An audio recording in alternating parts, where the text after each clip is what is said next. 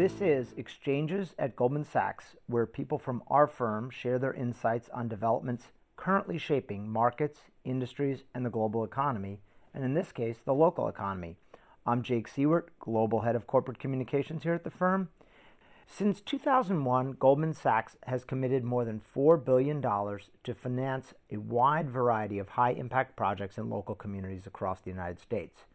To discuss the firm's approach to so called impact investing and some of its recent efforts in New York and New Jersey, I'm joined by Margaret Anadu, a managing director who oversees some of the firm's largest impact investing projects in underserved communities across the country. Margaret, welcome to the program. Thank you, Jake. So, the phrase impact investing is something we hear a lot more often, uh, those of us in finance anyway. What, what is impact investing to you, and how do we think about it here at Goldman Sachs?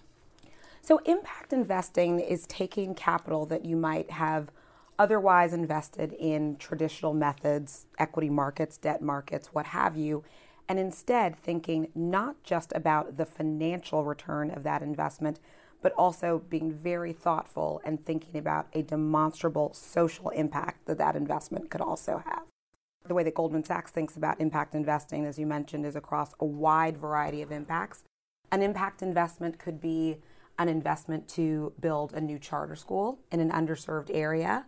An impact investment would include building affordable housing in an area where low income families just simply cannot afford the housing that's available.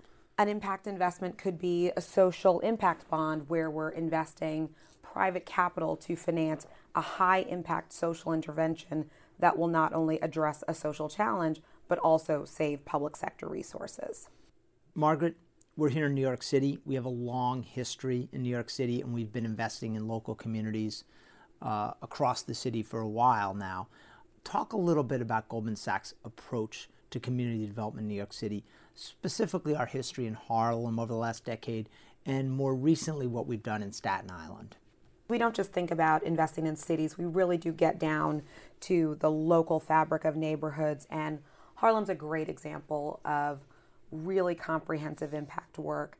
We have invested um, uh, several hundred million in Harlem. Uh, Goldman was the first investor to really take a risk on Harlem and do market rate condominiums in Harlem for the first time in three decades.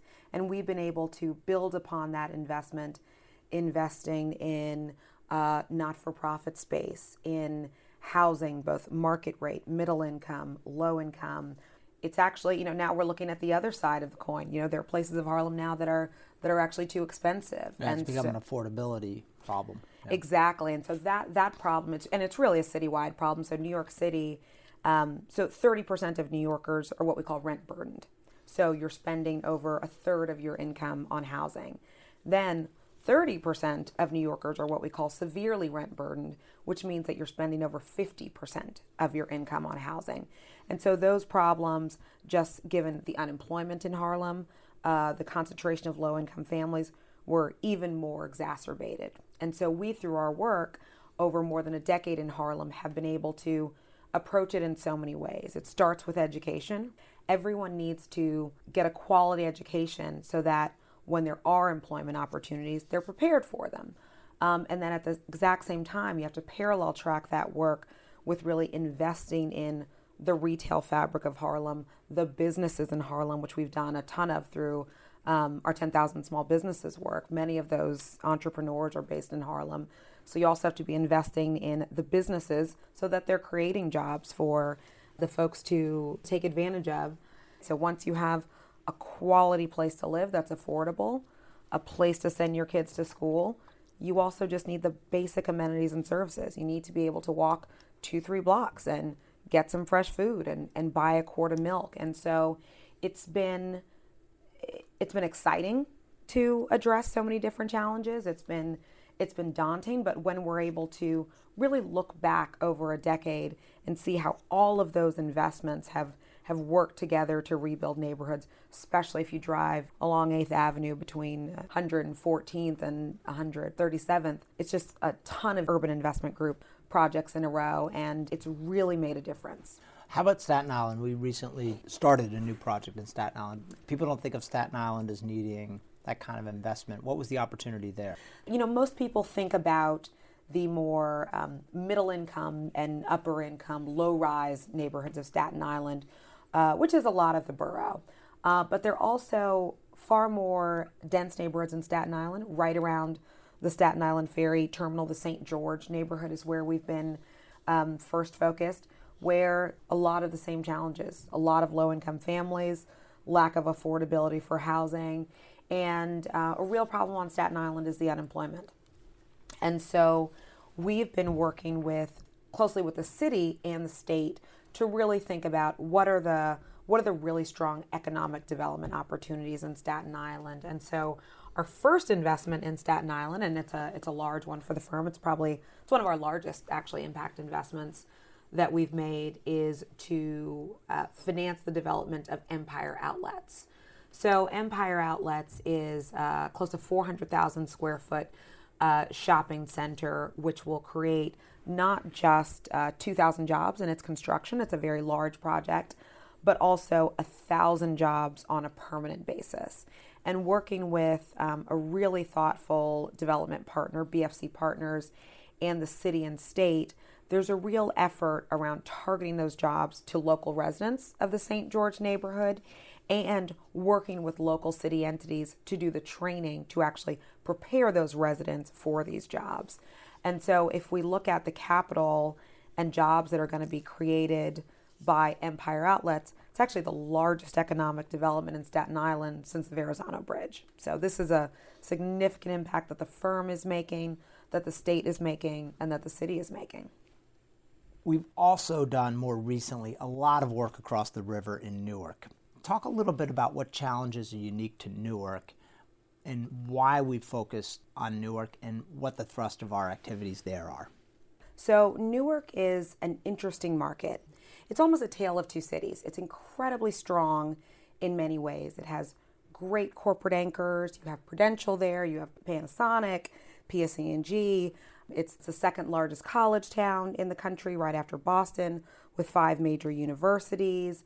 You have a great wealth of office employees there with just the federal, state, and local court system there. And so you have all of this just great sort of fundamentals from a real estate perspective.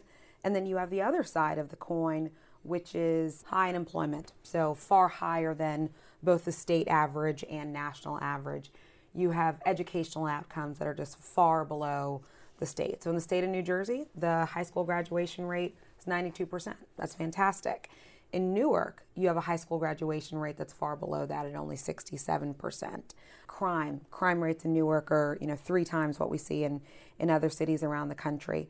So for us, we saw both a lot of distress indicators and lots of social challenges, but we also saw just a fundamental fabric that let us know there was real opportunity there.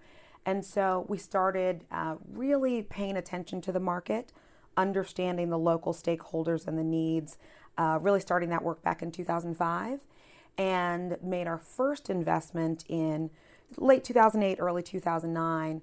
And since then, we've invested over 400 million in Newark across a variety of investments. Uh, one of the most popular being Teachers Village, which is a mixed use community that includes housing, both income restricted and market rate, focused on teachers. So I mentioned that the high school graduation rate in Newark is far below what you see across the rest of the state.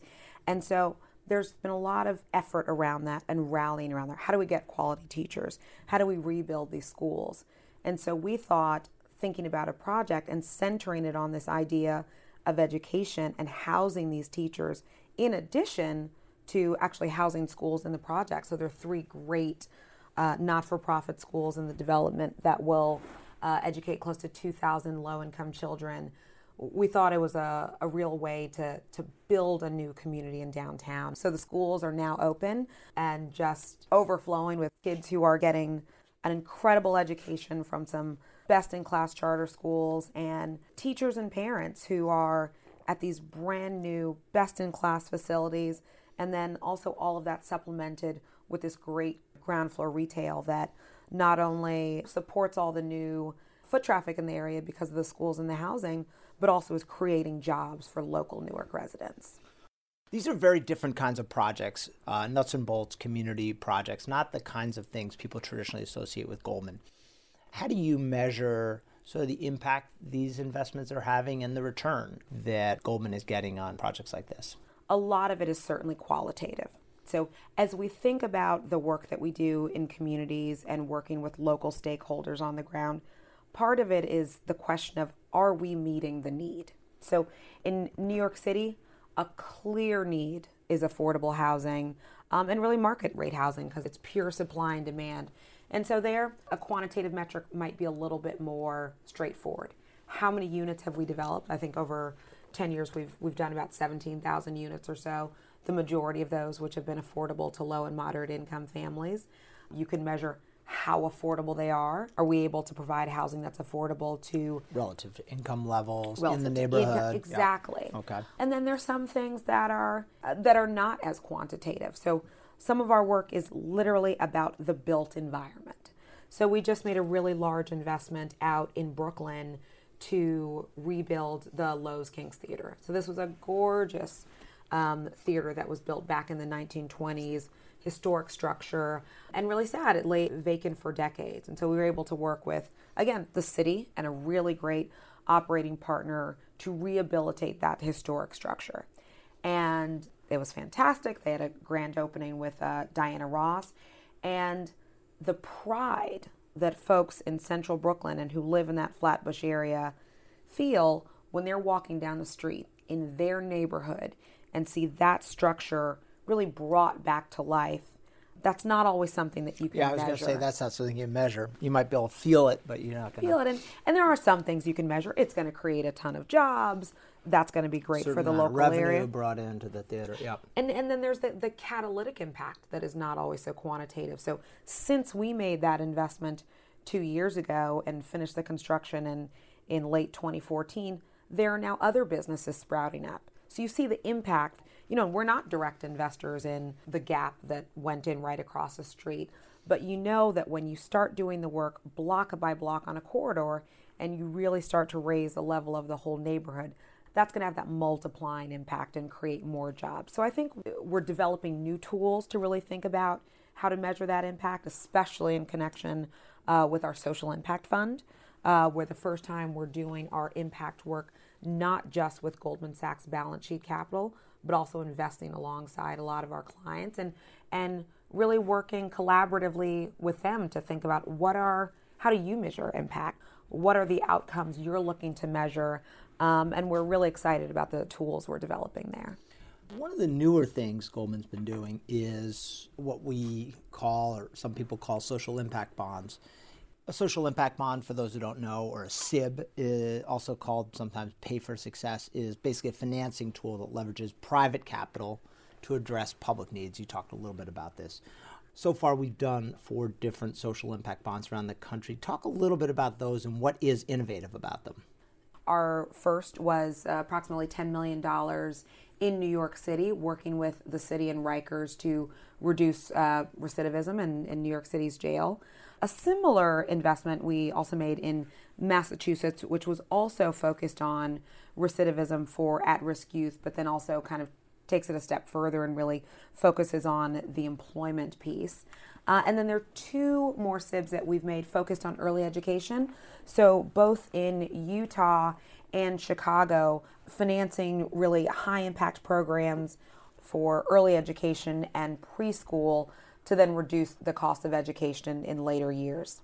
If you think about the way that government has traditionally financed impact work, they basically they lay out capital um, to social providers around you know the country and and cities and states and taxpayer capital taxpayer capital right. And and those dollars go out of the door not necessarily tied to whether the work that's actually being done is working and what the outcomes are. So social impact bonds are exciting. I think I think for for two real reasons.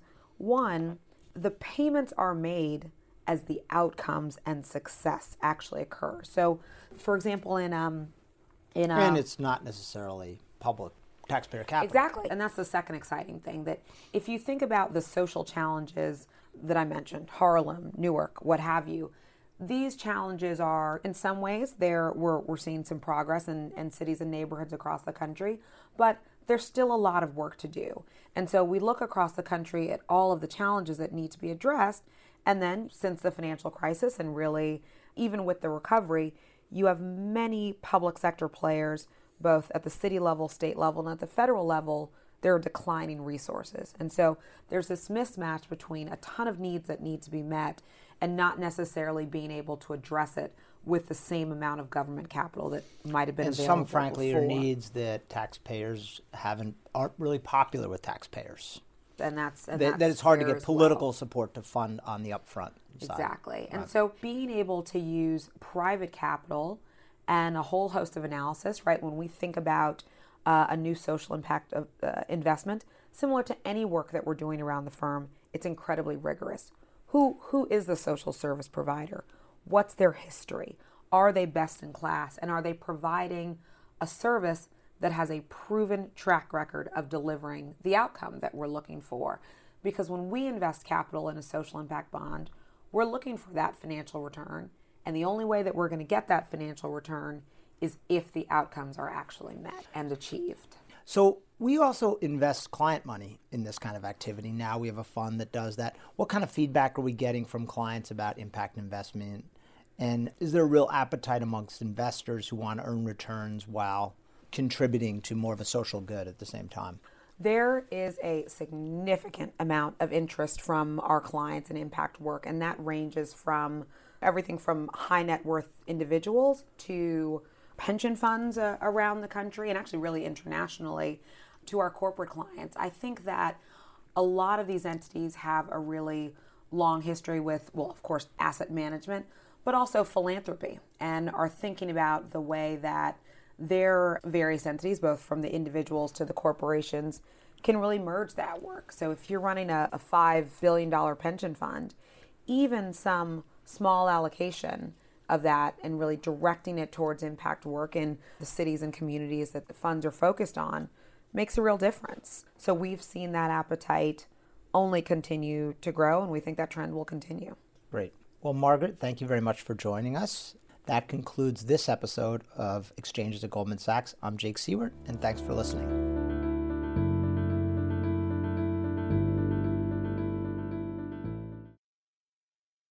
This podcast was recorded on April 1st, 2015. This podcast should not be copied, distributed, published, or reproduced in whole or in part. The information contained in this podcast is not financial research, nor a product of Goldman Sachs Global Investment Research.